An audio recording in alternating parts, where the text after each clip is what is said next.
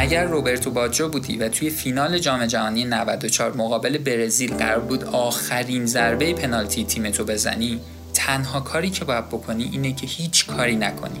از انرژی که استرس داره بهت میده استفاده بکنی که بهترین ضربه پنالتی زندگی تو بزنی. و حواست باشه که انرژی این استرس رو به سمت دیگه ای نبری.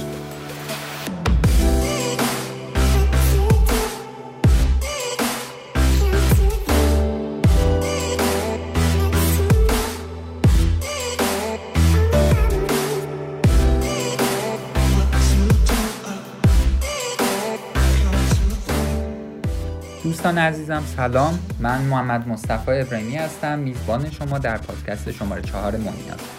پادکست مونیاز وابسته به سایت آموزشی مونیازه که هدفش آگاهی بخشی به افراد برای زندگی بهتره پادکست مونیاز رو می‌تونین از طریق کانال تلگرامی مونیاز آکادمی یا سایر سرویس های ارائه دهنده خدمات پادکست مثل Apple Podcast و Google Podcast و حتی سرویس ایرانی گوش بدید توی پادکست قبلی ما درباره استرس صحبت کردیم و به یه نتیجه رسیدیم. اینکه استرس واکنش طبیعی مغز در مقابل تغییرات و تجربیات جدیده با هدف ایجاد همگرایی و انسجام در مغز با هدف بهره برداری از تمام امکانات موجوده. در واقع گفتیم مغز داره تمام قوای خودش رو در یک مسیر مشخص تشخیص می‌کنه. و گفتیم که وقتی استرس از حد خارج میشه یعنی یا طولانی میشه یا مقدارش زیاد میشه یا همراه با نگرانی های سنگینه. دیگه نمی‌تونیم بهش استرس بگیم. مثلا یه جورایی به اضطراب تبدیل میشه. حالا می‌خوایم راهکارهای مبارزه با اضطراب و استرس شدید رو بیان کنیم. راهکار شماره یک. سوال اصلی اینه که ما چه دیدگاهی نسبت به استرس داریم. این تفکر که استرس چیز بدیه و می‌تونه بیمارتون بکنه دقیقا چیزیه که استرس رو به دشمنتون تبدیل می‌کنه. باید دیدگاهمون عوض کنیم. یه تحقیق داریم که روی 300 هزار نفر برای 8 سال توی آمریکا انجام شد. و از افراد اومدن پرسیدن شما در سال گذشته چقدر استرس داشتین کم متوسط یا زیاد؟ سوال دومم این بود که آیا فکر می‌کنین استرس برای سلامتی شما مضر هست یا نه؟ نتیجه این بود که افرادی که استرس زیادی داشتن 43 درصد احتمال مرگ بیشتری هم داشتن. ولی این فقط برای اونهایی بود که فکر می‌کردن استرس چیز بدیه. کمترین ریسک رو هم افرادی داشتن که فکر نمی‌کردن استرس چیز بدیه و فکر می‌کردن حتی استرس چیز مفیدیه. خیلی جالبه که افرادی که استرس زیادی رو تو زندگیشون تجربه می‌کردن ولی توی ذهنشون استرس چیز بدی نبود نسبت به افرادی که استرس کمی داشتن ولی استرس رو خیلی چیز بدی می‌دیدن و فکر می‌کنن برای سلامتی مضره آمار مرگ و میر کمتری داشتن. برای همین اصلا تخمین میزن توی آمریکای شمالی سالیانه 182 هزار نفر به خاطر این دیدگاه فقط میمیرن که 15 همین دلیل بزرگ مرگ و میر میشه. حتی از ایدز هم بیشتره. اگر ایده ای که گفتیم و درست متوجه شده باشیم بزرگترین اشتباهی که می‌تونیم بکنیم اینه که بیایم به دیگران یاد بدیم چجوری استرس نداشته باشن. چون اصلا با همین جمله داری به دیگران میگه استرس چیز بدیه و این کار اشتباهه. تحقیقات حتی نشون میده اگه دیدگاهت رو نسبت به استرس عوض کنی رفتار بدنت هم نسبت به استرس تغییر می‌کنه چون ما جلسه گذشته گفتیم که وقتی استرس می‌گیریم چه اتفاقایی توی بدن میفته آیا تغییر دیدگاه باعث تغییر واکنش های فیزیکی بدن ما نسبت به استرس میشه؟ جواب مثبت. یا آزمایشی انجام دادن و افرادی رو بردن در یک محیط آزمایشگاهی جلوی کلی متخصص و بهشون گفتن که شروع کنی در مورد نقاط ضعفتون سخنرانی کنی و اون متخصصین هم شروع می‌کردن بازخوردهای منفی می‌دادن. بعدش هم تو ملع عام ازشون شروع کردن سوالای ریاضی پرسیدن. خب خیلی واضحه که طرف استرس می‌گرفته دیگه. خب تپش قلبشون می‌رفته بالا سریعتر نفس میکشیدن عرق می‌کردن. و این افراد به طور طبیعی فکر می‌کردن که ما استراب داریم و اینکه باختیم دیگه و بازدهیشون خیلی میومد پایین توی این آزمایشی که ازشون می‌گرفتن. ولی یه گروه دیگه ای رو توی دانشگاه هاروارد می‌برن که این افراد آموزش دیده بودن که استرس چیز بدی نیست. در واقع می‌دونستن که این نشانه هاییه که بدن شما داره انرژی کافی برای مواجهه با این چالش ها رو به شما میده. در نتیجه اعتماد به نفس بیشتری داشتن و واقعا هم عملکرد فیزیکی بدنشون تغییر کرد. این دو گروه که بررسی کردن دیدن اونهایی که دیدگاه منفی داشتن. وقتی ضربان قلب می‌رفت بالا رگهای قلب هم منقبض می‌شد و مشکلاتی رو می‌تونست برای قلبشون ایجاد کنه. ولی اونهایی که دیدگاه مثبت داشتن وقتی ضربان می‌رفت بالا رگهای قلب در حالت عادی میمون در واقع اونا داشتن یه حسی رو شبیه وقتی که لذت و شجاعت رو تجربه می‌کنن تجربه می‌کردن. بنابراین نباید از استرس فرار کنیم. و یاد بگیریم که درست باش مواجه بشیم. و دفعه بعدی که علائم استرس رو تو بدن خودتون دیدین به خودتون بگی این بدن منه که داره به من کمک می‌کنه از پس این چالش بر بیام واقعا کار سختی هم نیست اینکه نسبت به استرس دیدگاه خوبی پیدا کنیم. کافی پادکست قبلی رو چند بار گوش بدین و بشین بهش فکر کنیم و شروع کنیم به تمرین کردن. به نظر می‌رسه می‌تونه خیلی بهتون کمک کنه.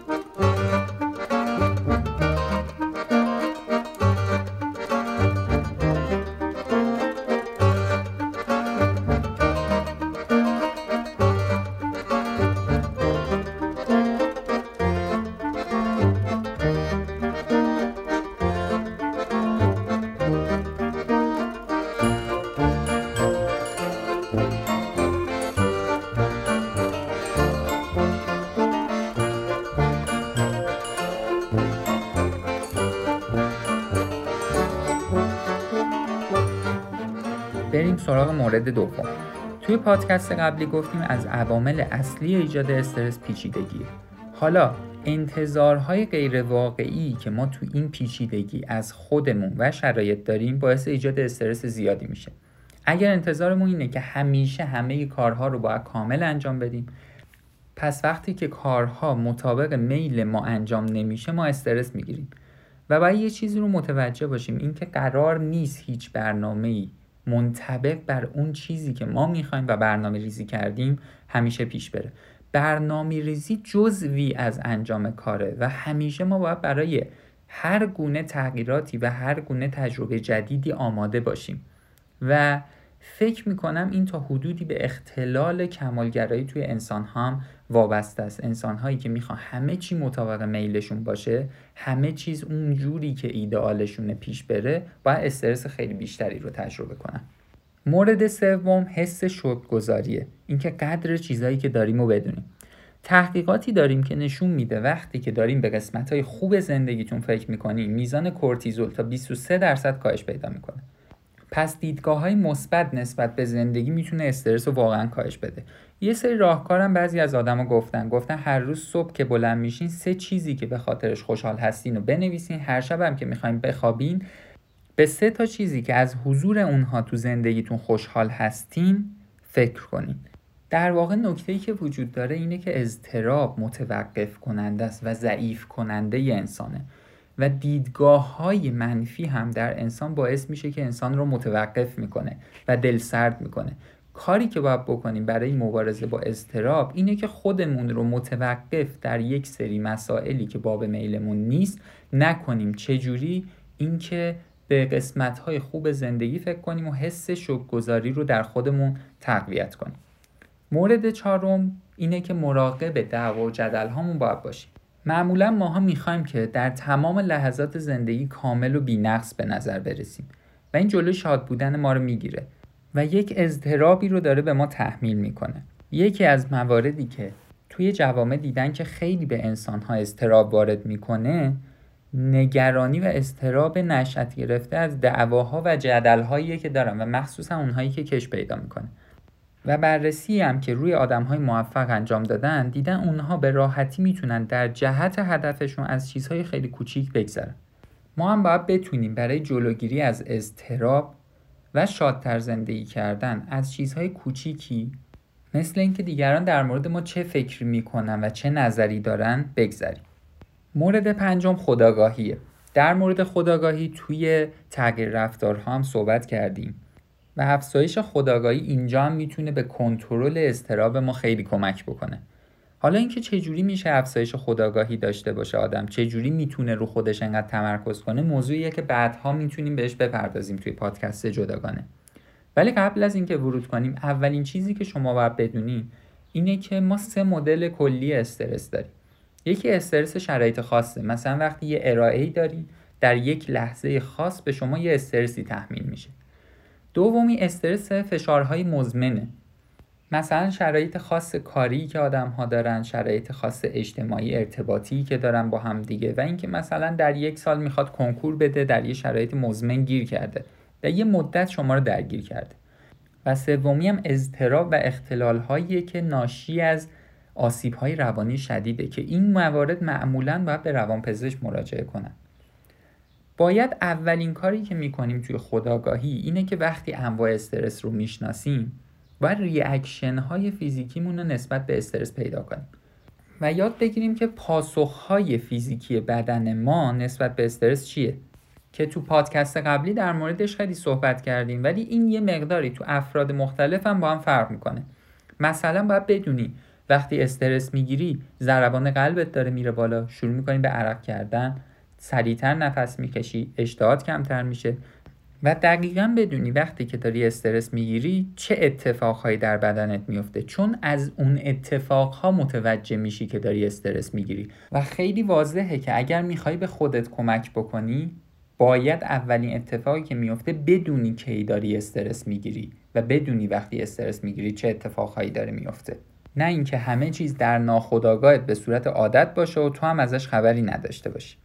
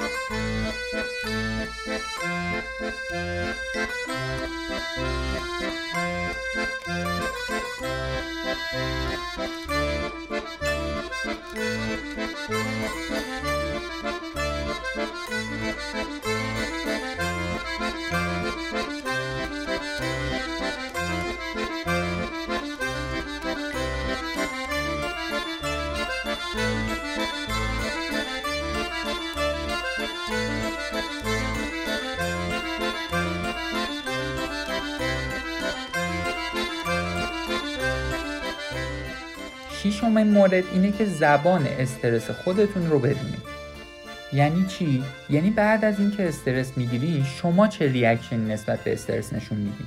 مثلا بعضی میرن غذا می‌خورن بعضی با دیگران بدرفتاری می‌کنن بعضی به شبکه های اجتماعی پناه می‌برن. بعضی با دوستاشون صحبت می‌کنن یه سری دیگه دوست دارن تنها باشن. بعضیا میرن سیگار می‌کشن یه سریا میرن می‌گیرن میخوابن و اینکه بعد از اینکه متوجه شدین ریاکشن های شما نسبت به استرس چیه اونا رو دسته بندی کنید ببینین که آیا داره بهتون کمک می‌کنه یا داره بهتون ضربه می‌زنه. کدوم خوبه کدوم بده. بعدش باید بیایم بشینیم تمرکز بکنیم و با خداگاهی دوباره رفتارهای خوب رو جایگزین بدها بکنیم. یعنی با خودمون میشینیم عهد می‌کنیم. این دفعه که من استرس گرفتم به جای اینکه پرخاش کنم میرم بیرون پیاده روی می‌کنم. میرم ورزش می‌کنم. شروع می‌کنم موسیقی گوش میدم. برنامه های جذاب تلویزیونی می‌بینم. یه کار سرگرم کننده می‌کنم. مثلا کتاب می‌خونم میشینم می‌نویسم و یه چیزی که خیلی روش تحقیق شده و اثبات شده که می‌تونه به آدم ها تو این شرایط کمک بکنه مدیتیشن افرادی که به طور منظم مدیتیشن می‌کردن هم استرسشون رو خیلی بهتر کنترل می‌کردن. هم می‌تونستن عادتهای خوب رو به راحتی جایگزین عادتهای منفی بکنن. توی این قسمت مدیتیشن یادتون باشه و اگر بتونیم مدیتیشن رو به یه عادت روزانه تبدیل کنیم خیلی می‌تونه بهتون در کنترل اضطراب کمک بکنه. و قسمت جالبم اینه که اصلا مدیتیشن رابطه خیلی مستقیمی با self-awareness و خودآگاهی داره. مورد هفتم ارتباطات خوب اجتماعیه توی پادکست قبلی گفتیم که ارتباطات خوب اجتماعی ایجاد هورمون اکسیتوسین می‌کنه و هورمون اکسیتوسین هم می‌تونه از قلب شما در مقابل مشکلاتی که استرس ایجاد می‌کنه حمایت بکنه و بهتون کمک بکنه که باش خیلی راحت تر کنار بیاین. یه تحقیق داریم. میرن از افراد می‌پرسن که چقدر شما در سال گذشته وقت با خانواده و دوستاتون گذروندی بعد میان بررسی می‌کنن می‌بینن که تجربه های پرتنش در زندگی مثل مشکلات شدید اقتصادی بحران های خانوادگی تا سی درصد افزایش احتمال مرگ و برای آدم ها به همراه داشته. ولی این در مورد افرادی که با دیگران ارتباط خوبی داشتن و وقت زیادی رو با دیگران میگذروندن صادق نبوده و برای اونها چنین ریسکی وجود نداشته. بنابراین اینکه چگونه فکر می‌کنیم و چی کار می‌کنیم خیلی توی مواجهه با استرس مهمه. پس تا اینجا باید متوجه شده باشین که استرس یک اعتماد به نفس اینکه شما چگونه با مشکلات مواجه میشین و قراره بهتون بده. دو نباید تنها با اون مشکلات مواجه بشین. یعنی ارتباطات خیلی مهمه. از نظر علوم شناختی هم این قضیه به راحتی اثبات میشه. دلیلش چیه؟ چون ارتباط انسجام مغز رو زیاد می‌کنه و انرژی مغز رو می‌بره بالا و برطرف کننده افسردگیه و به شما این انرژی رو میده که بتونین بریم با مشکلات مواجه بشین و مشکلات شما رو از پا در نیاره. هشتمین مورد مطلق ارتباطه. دیگه ارتباطات اجتماعی منظورمون نیست. ارتباطاتی که افراد با خودشون دارن با زندگیشون دارن با کار دارن با پول دارن با انسانهای دیگه دارن و نوعی که این ارتباط ها رو تعریف کردن خیلی توی میزان استرسی که آدم ها دارن موثره. اینکه این مدل ارتباطی که شما مثلا با خودتون برقرار کردین با کارتون برقرار کردین الان داره باعث بهرهمند شدن شما و بالا بردن انرژیتون میشه یا اونها دارن از شما انرژی می‌گیرن. توی ارتباطات هم چند تا فاکتور خیلی مهم هست. اینکه در ارتباطاتی که با دیگران دارین یک حق و حقوقتون رو بدونین. دو در مواقعی که لازمه این قوانین رو به دیگران هم ابلاغ کنین که بدونن. سه بررسی کنین آیا در حق و حقوقتون اجحاف میشه یا نه و چهار پای حقتون بایستی حالا چند تا مثال بزنیم که این مبحث رو بهتر متوجه بشیم. بعضی مواقع میشه که از رفتاری که یه آدمی با ما می‌کنه ناراحت میشیم. سوال اولی که مطرح باید بشه در این شرایط اینه که آیا به اون فرد قوانینت رو اعلام کرده بودی و می‌دونست اون فرد که نباید این رفتار رو با تو انجام بده یا نه. خیلی وقتا دقیق بررسی می‌کنین می‌بینین اصلا خودتون هم نمی‌دونستین که این قانون رو دارین که دیگران نباید این مدل ارتباط رو با شما برقرار کنن. و اگر همینو می‌دونستیم به دیگران به صورت واضح ابلاغ نکرده بودیم که آقا من تو این شرایط تو این محدوده با شما ارتباط برقرار می‌کنم. بعد جالبه که شما اگر این رو از قبل ابلاغ کرده باشین اولا استرس و نگرانی کمتری تو ارتباط با اون افراد دارین چون تکلیف مشخصه. ثانیا اگر حق و حقوقتون پایمال بشه وقتی که پاش وای میسی میگی من از قبل به تو گفته بودم که شرایط ارتباطی من اینجوریه خیلی جدل و تنشی که پیش میاد کمتره. یا مثلا نوع ارتباطی که آدم ها با پول توی زندگیشون دارن. بعضی از آدم ها این ارتباط اینجوری تعریف کردن که این پول قراره به من کمک کنه که زندگی بهتری داشته باشم. بنابراین همیشه داره به این فکر می‌کنه که چگونه می‌تونه از پولش استفاده بکنه که بهتر زندگی بکنه و آینده بهتری هم داشته باشه. ولی برای بعضی این ارتباط برعکس تعریف شده. یعنی زندگیشون رو تعریف کردن که قرار محافظ پول باشه. که این مدل ارتباط خیلی وقتا استرابهای زیادی رو به افراد تحمیل می‌کنه. آمارهای زیادی هم داریم که نشون میده انسانهایی که ورشکسته میشن میزان مرگ و میر به مقدار قابل توجهی توی اونها افزایش پیدا می‌کنه. و اینو شما هم حتما دیدین که خیلی از آدم ها واقعا پول دارن ولی از پولشون توی زندگیشون بهره ای ندارن. این به خاطر نوع ارتباطیه که این افراد با پولشون توی زندگی تعریف کردن. هر چقدر این ارتباط ها دقیق تر درست و منطقی تر باشه میزان اضطرابی که شما تجربه می‌کنین کمتره. در واقع اینجا داره یه چیزی رو میگه به شما اینکه انسانهایی که توی زندگی تکلیفشون مشخصه. می‌دونن چی می‌خوان برای چی اونو می‌خوان و برای رسیدن به اون چه کارهایی باید بکنن. و شاخصهای قوی توی زندگیشون دارن اضطراب و استرس کمتری رو تجربه می‌کنن. چون قوانین هم همیشه باعث کمتر شدن میزان خطاها میشه. خطاها و اشتباه هم که کم میشه اضطراب و استرس به طور طبیعی کاهش پیدا می‌کنه.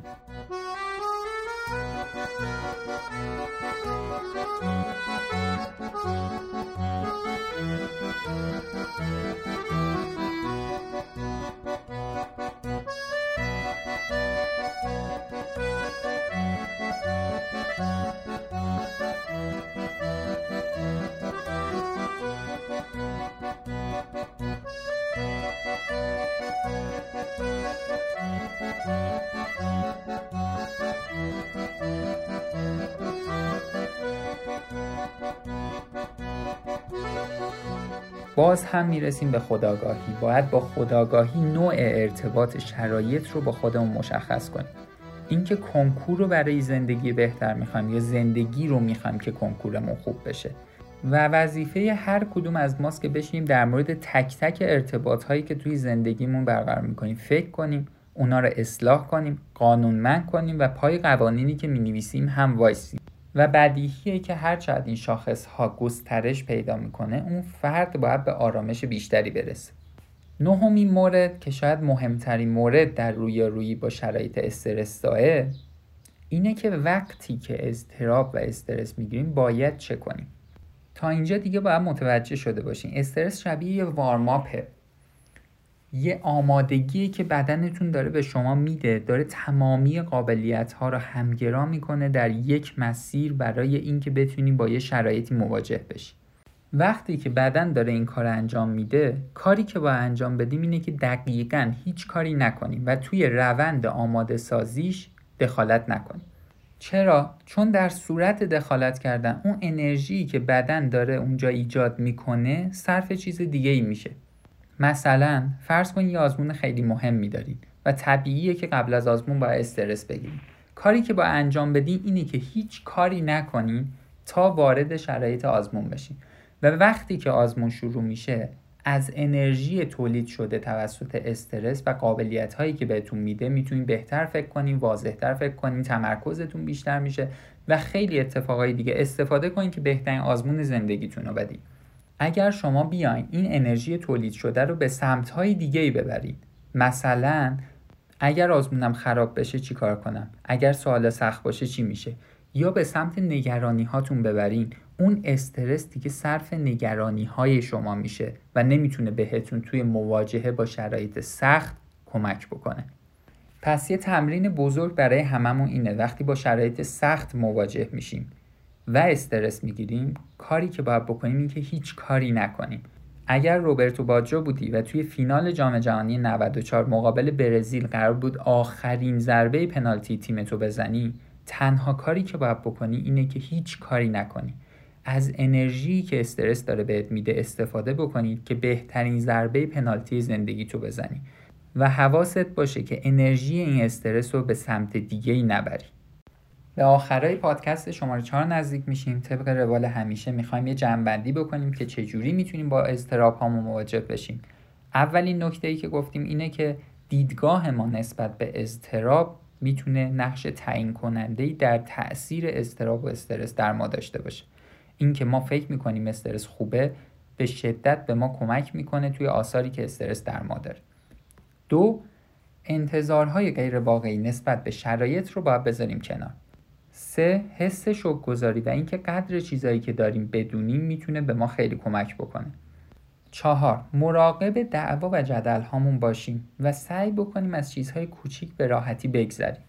پنج خود آگاهی و اینکه بدونیم وقتی استرس می‌گیریم چه اتفاقی در بدنمون میفته 6 اینکه زبان استرس بدن خودمون رو بدونیم بدونیم وقتی استرس می‌گیریم چه reaction ایی نشون میدیم.